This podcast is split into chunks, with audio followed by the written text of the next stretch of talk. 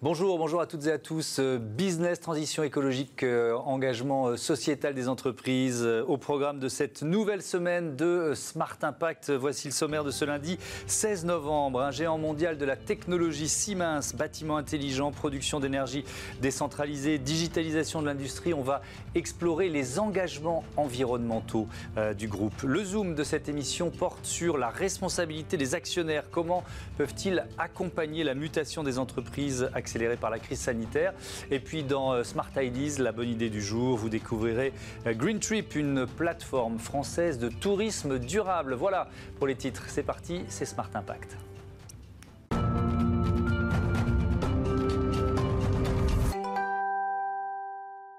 Bonjour Doris Birkhofer, bienvenue. Ravi, merci beaucoup, ravi d'être avec vous. Vous êtes la, directrice Smart Infrastructure France et Belgique de, Siemens. Euh, votre métier, c'est quoi? C'est de rendre euh, nos bâtiments, les bâtiments publics et privés, plus intelligents, moins gourmands en énergie? Voilà, donc Siemens Smart Infrastructure, en fait, c'est l'univers où la gestion de l'énergie euh, rencontre justement le bâtiment. Et là, il y a plein d'opportunités en termes d'efficacité énergétique, comme vous l'avez dit, de rendre le bâtiment plus intelligent au service de son utilisateur. Il ne faut pas oublier que l'être humain passe 90% de son temps dans un bâtiment.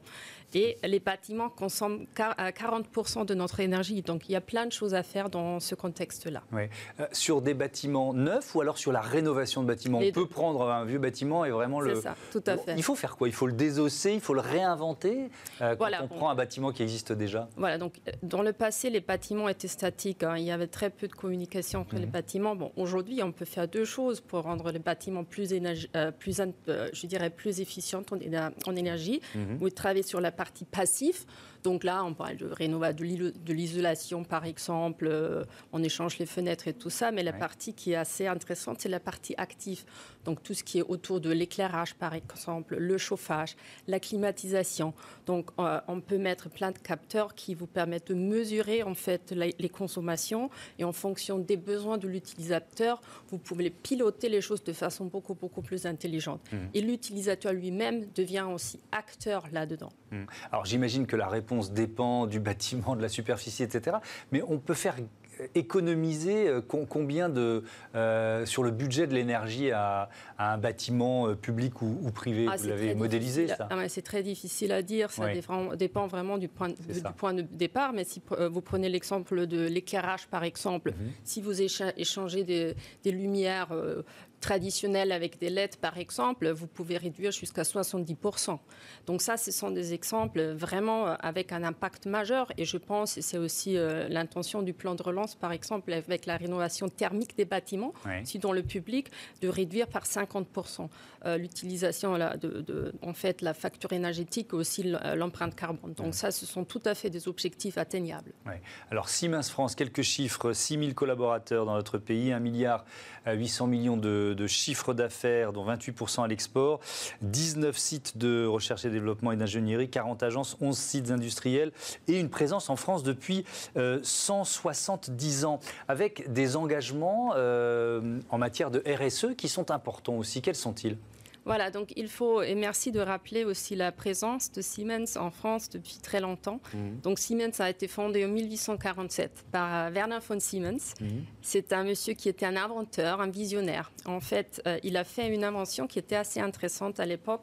C'était euh, le un télégraphe pointeur qui permettait d'envoyer des messages beaucoup plus rapidement. Pourquoi est-ce que c'est intéressant? Parce que dans le passé, pour envoyer un message de l'Angleterre en Inde, il fallait 30 jours avec son invention, c'était 30 minutes. Donc il a révolutionné la façon de laquelle les gens interagissent, il a aidé à, faciliter le commerce international et autres. Et avec cette idée, avec cette philosophie, Siemens, euh, depuis son existence, voulait toujours faire des choses qui avaient un impact sur la société. Mhm. Donc à l'époque, c'était la télécommunication, l'électrification. Aujourd'hui, les défis sont différents. C'est le changement climatique, par exemple. C'est l'urbanisation. Euh, il faut savoir qu'en 2050, 68% du monde va vivre dans des villes.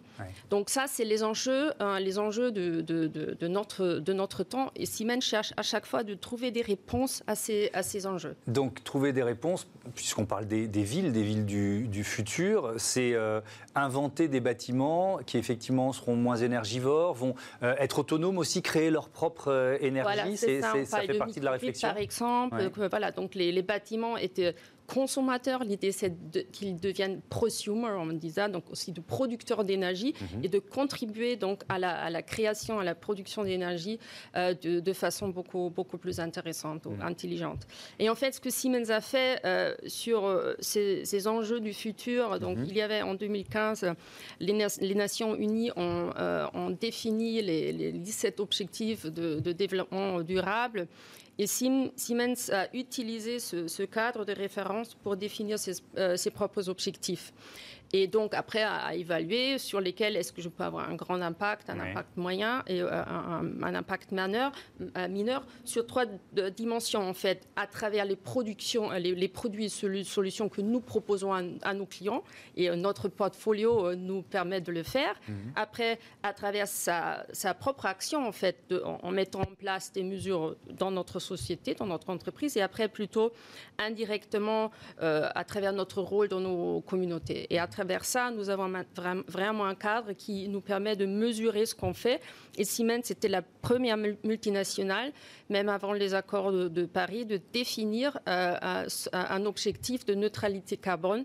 Qui Et vous en êtes où? 2030. En fait, l'objectif était d'atteindre euh, une neutralité carbone en 2030, pas 2050. Euh, D'accord, oui, c'est beaucoup plus tôt. De, Paris. Voilà, on est aujourd'hui à, la moitié. On est à la moitié et c'est en fait aussi le plan. Alors, ce qu'on dit souvent, c'est que les premières économies sont les plus faciles à faire. Tout à fait. Je me suis dit que vous allez dire ça. Voilà. Maintenant, bien sûr, hein, on a un plan d'action euh, de continuer à mettre en, place des mesures. Ça veut dire quoi, par exemple? Voilà. Alors, il y a toujours deux, volets. Donc, pour nous, c'est consommer mieux et consommer moins. Hein. Mhm. Donc consommer mieux, c'est continuer à utiliser davantage des énergies vertes. Euh, aussi les, énergies décentralisées, par exemple mettre des, panneaux photovoltaïques sur nos, sites industriels et consommer mieux, c'est justement l'efficacité énergétique euh, dont on avait parlé. Il mhm. ne faut pas oublier, euh, Siemens a 2500 sites majeurs dans le monde entier. Notre, on a en fait une entité qui gère notre parc immobilier. Ils ont dépensé les quatre dernières années 100 millions d'euros pour avoir un impact sur euh, notre, euh, notre empreinte carbone. Mhm. Et avec ça, on va aussi générer des économies. Donc souvent, on dit, ouais, mais ça coûte plus cher. Oui, non, oui, non, en fait, parce que oui, il faut dépenser, il faut investir, mais après, on, va, on les voit aussi dans, dans, nos, dans nos propres dépenses. Mais ça veut dire que ça passe par la recherche et le développement, forcément, par l'innovation? Tout à fait. Hein. Siemens est la première société euh, européenne en, nombre de, de, brevets déposés. Mhm. Et l'innovation, c'est un peu notre quotidien. Et c'est ce qu'on fait, euh, c'est ce qu'on fait tous les jours. Vous sélectionnez des startups aussi pour vous, pour vous accompagner. Euh, vous pouvez nous en dire un mot de ça C'est ça. On travaille avec des startups. Là, par exemple, bah, Siemens a un incubateur qui s'appelle Next 47, à travers mhm. lesquels on met beaucoup d'argent dans des startups euh, qui, voilà, ont des, des avancées technologiques avec nous n'ont pas forcément. Après, mhm. on réfléchit aussi sur quelques projets, par exemple le BIM, ça vous dit peut-être quelque chose. Mhm. Donc, le, le, le, jumeau digital du bâtiment. Mhm. Donc là, on travaille avec des startups, euh, avec leur je dire, vitesse et leur agilité et notre savoir-faire. On combine ces deux éléments-là pour travailler ensemble sur des projets. Comment ça fonctionne en détail, ce jumeau digital du bâtiment? Ça sert à quoi? Bon, En fait, vous avez, voilà, vous avez l'architecture hein, d'un bâtiment et en fait, ce que vous faites, vous le visualisez en, en digital et euh, donc vous avez donc ce, jumeau, vous, il vous permet de connaître un peu la construction du bâtiment. Après, vous pouvez aussi utiliser le jumeau digital pour euh, le connecter avec votre hyperviseur. L'hyperviseur, c'est en fait l'outil qui pilote tous les éléments du bâtiment, les lumières, les éclairages, les volets. Et donc, en connectant les deux mondes, ça vous ouvre des possibilités que normalement, euh, voilà, vous, vous n'aurez pas forcément. Vous pouvez aussi utiliser pour la maintenance, par exemple, vous promenez dans des bâtiments parce que vous pouvez les visualiser mmh. euh, devant, même dans des, lunettes ou des casques virtuels. Donc euh, là, il y a plein d'opportunités dans ce mmh. monde-là. Euh, dernier mot, il nous reste un peu plus d'une minute. On parlait des, objectifs de neutralité carbone du groupe Siemens. Donc là, on est dans une ambition mondiale C'est bien ce que vous nous disiez, hein, on est bien d'accord là-dessus. On, a mis en place aussi plein de choses en France dans ce sens-là. Alors rentrons dans les exemples français. Donc, voilà, donc on a une usine, euh, par exemple, à Haguenau, hein, euh, en Alsace, qui est une usine qui produit des, capteurs euh, de, de, haute technologie mhm. avec 900 collaborateurs, qui a, été, euh, euh, qui a en fait reçu aussi le label de, la vitrine de, l'industrie du futur. Et là, on a, et nous, en fait, c'était mon, client interne parce que c'est l'autre division. Donc, on a mis en place un programme d'efficacité énergétique avec plein de, sujets. Donc, échange, échange complet des, des lumières, de l'éclairage après l'utilisation du chauffage en fait d'une usine d'incinération de, déchets à côté, une façon très intelligente de gérer la climatisation en utilisant à chaque quand vous climatisez normalement vous créer vous utilisez beaucoup d'énergie. Là il y a une technologie technologie qui s'appelle le free cooling qui vous permet d'utiliser l'énergie dès que euh, la température extérieure est plus basse que votre température intérieure, vous utilisez cette température pour refroidir mmh. et pas l'électricité. Donc avec ça, l'usine a réussi à baisser de 25% hein, son empreinte carbone et aussi de faire des économies. Et eh ben voilà, on est dans des exemples concrets euh, de ces engagements. Merci beaucoup, merci euh, Doris Birkhofer. À bientôt sur euh, Bismart. Merci beaucoup. Tout de suite, notre zoom, un gros plan sur le rôle des actionnaires dans cette transition écologique.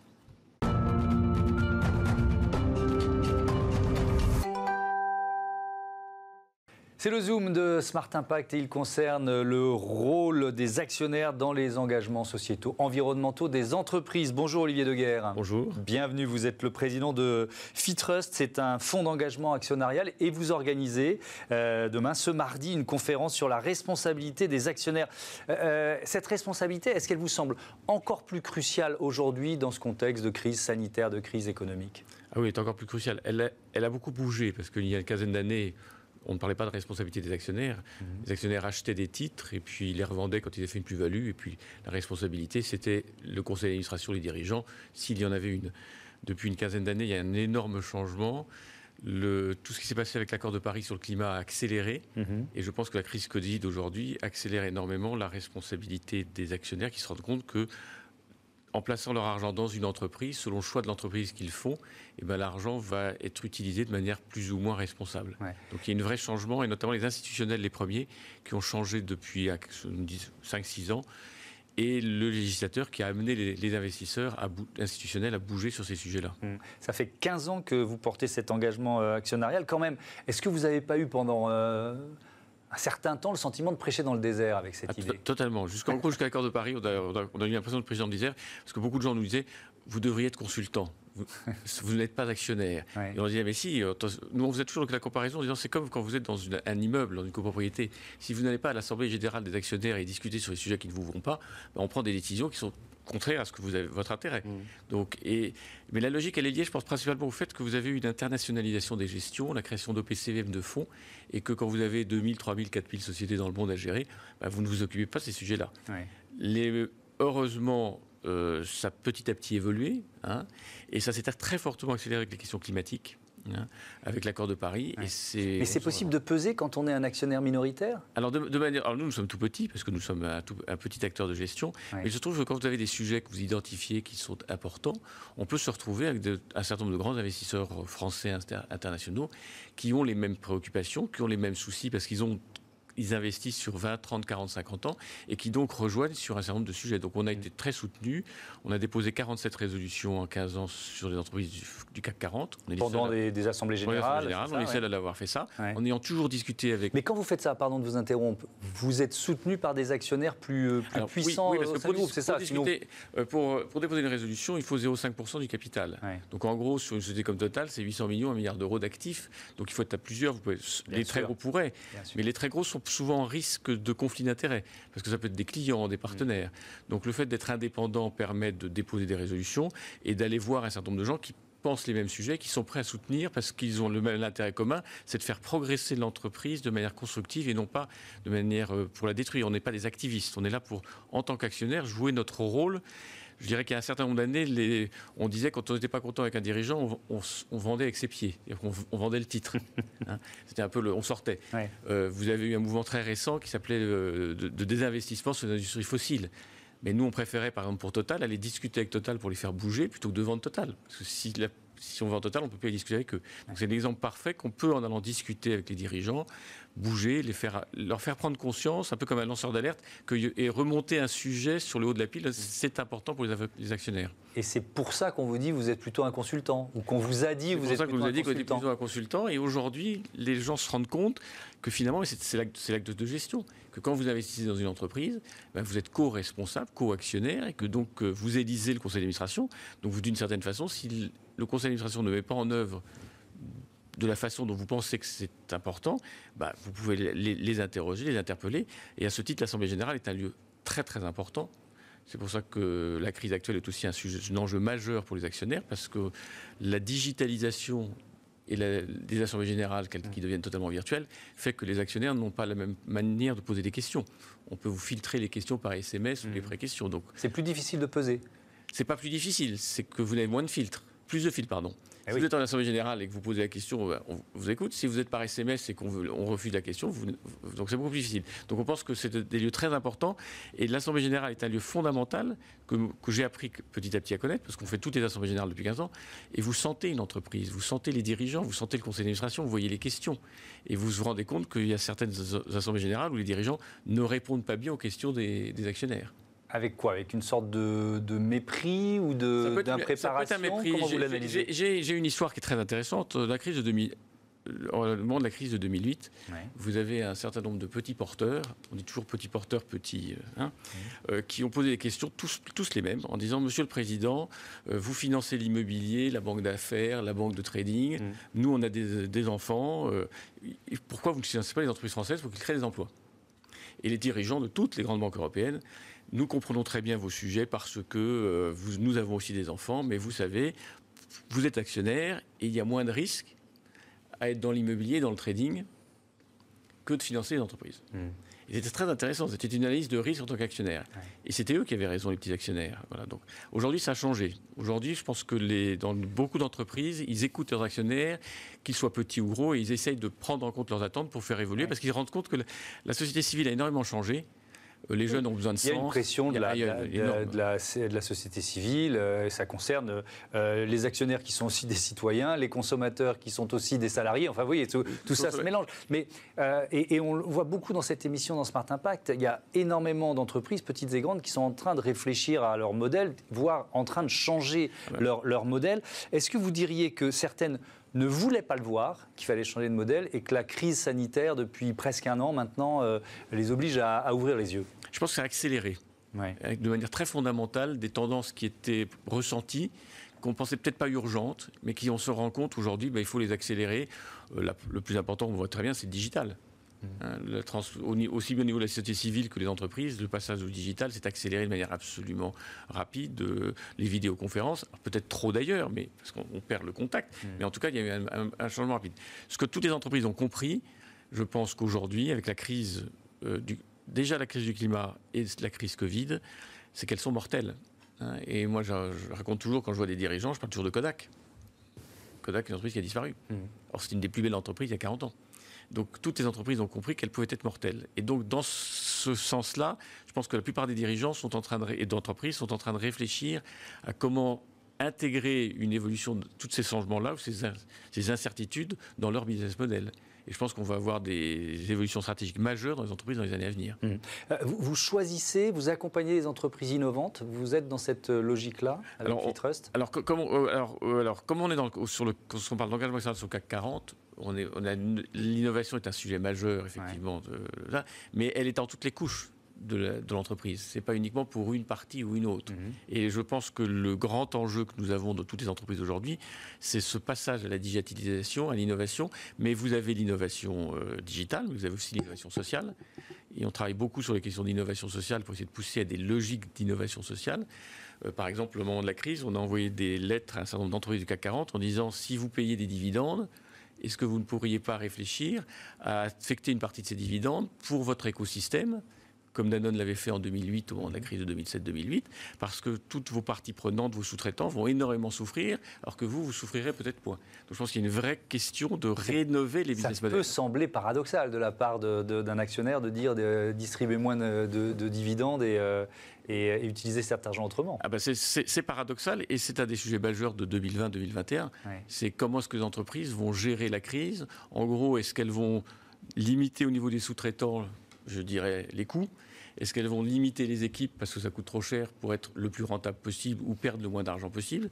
Alors il y a des secteurs qui sont très complexes, hein, tous les secteurs de, l'hôtellerie, du voyage, etc. Mais il y a d'autres secteurs où quand même aujourd'hui il y a des réflexions par rapport à ça. Et nous, ce qu'on leur dit, attention, parce que les marchés existent, vous avez une capacité humaine au sein de notre entreprise qui connaît l'entreprise, des compétences, faites attention de ne pas les perdre. Et donc vous devez réfléchir peut-être accepter de garder vos compétences, quitte à ce que ça coûte de l'argent, pour rebondir de manière plus rapide dans 2-3 ans. Hmm.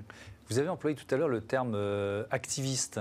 Hmm. Euh, est-ce qu'on vous prend pour un activiste? Et d'ailleurs, c'est quoi un actionnaire activiste pour vous? Alors, on nous, a, on nous, a, beaucoup pris pour des activistes. Alors, un actionnaire activiste, c'est un actionnaire qui voit un sujet dans une entreprise, essaye de changer l'entreprise en agissant de manière euh, plus ou moins publique au niveau des dirigeants, hmm. avec l'optique à terme de vendre plus cher son, son action et donc de faire un gain financier.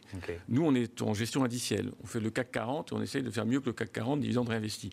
Donc on est là depuis 15 euh, ans dans toutes les entreprises du CAC 40. Alors quand elles changent, on change évidemment, mais non. Donc on n'est pas un activiste au sens qu'on n'est pas là pour découper l'entreprise et faire une plus-value. On est par contre là en disant, en tant qu'actionnaire, nous avons un enjeu majeur, c'est que l'entreprise prenne en compte tous ces enjeux globaux pour être la plus performante possible dans 5, 10, 15, 20 ans. Mmh. Et c'est des enjeux globaux. C'est en gouvernance bien évidemment, mais c'est environnemental et social. Et c'est ces trois éléments qui sont devenus récemment, je crois, des éléments fondamentaux qui ne l'étaient pas avant. Avant, on ne parlait que de la gouvernance et du financier. Maintenant, on parle beaucoup plus d'environnement. Et j'espère qu'on va parler du social. Je ne suis pas sûr qu'on parle tellement du social, mais j'espère que ça va devenir un sujet majeur dans les années à venir. Merci beaucoup, merci euh, Olivier Deguerre, à bientôt sur, euh, euh, sur Bismart. Allez tout de suite, Smart Ideas, la bonne idée du jour. Je vous emmène dans le, dans le secteur du tourisme, justement, on en parlait.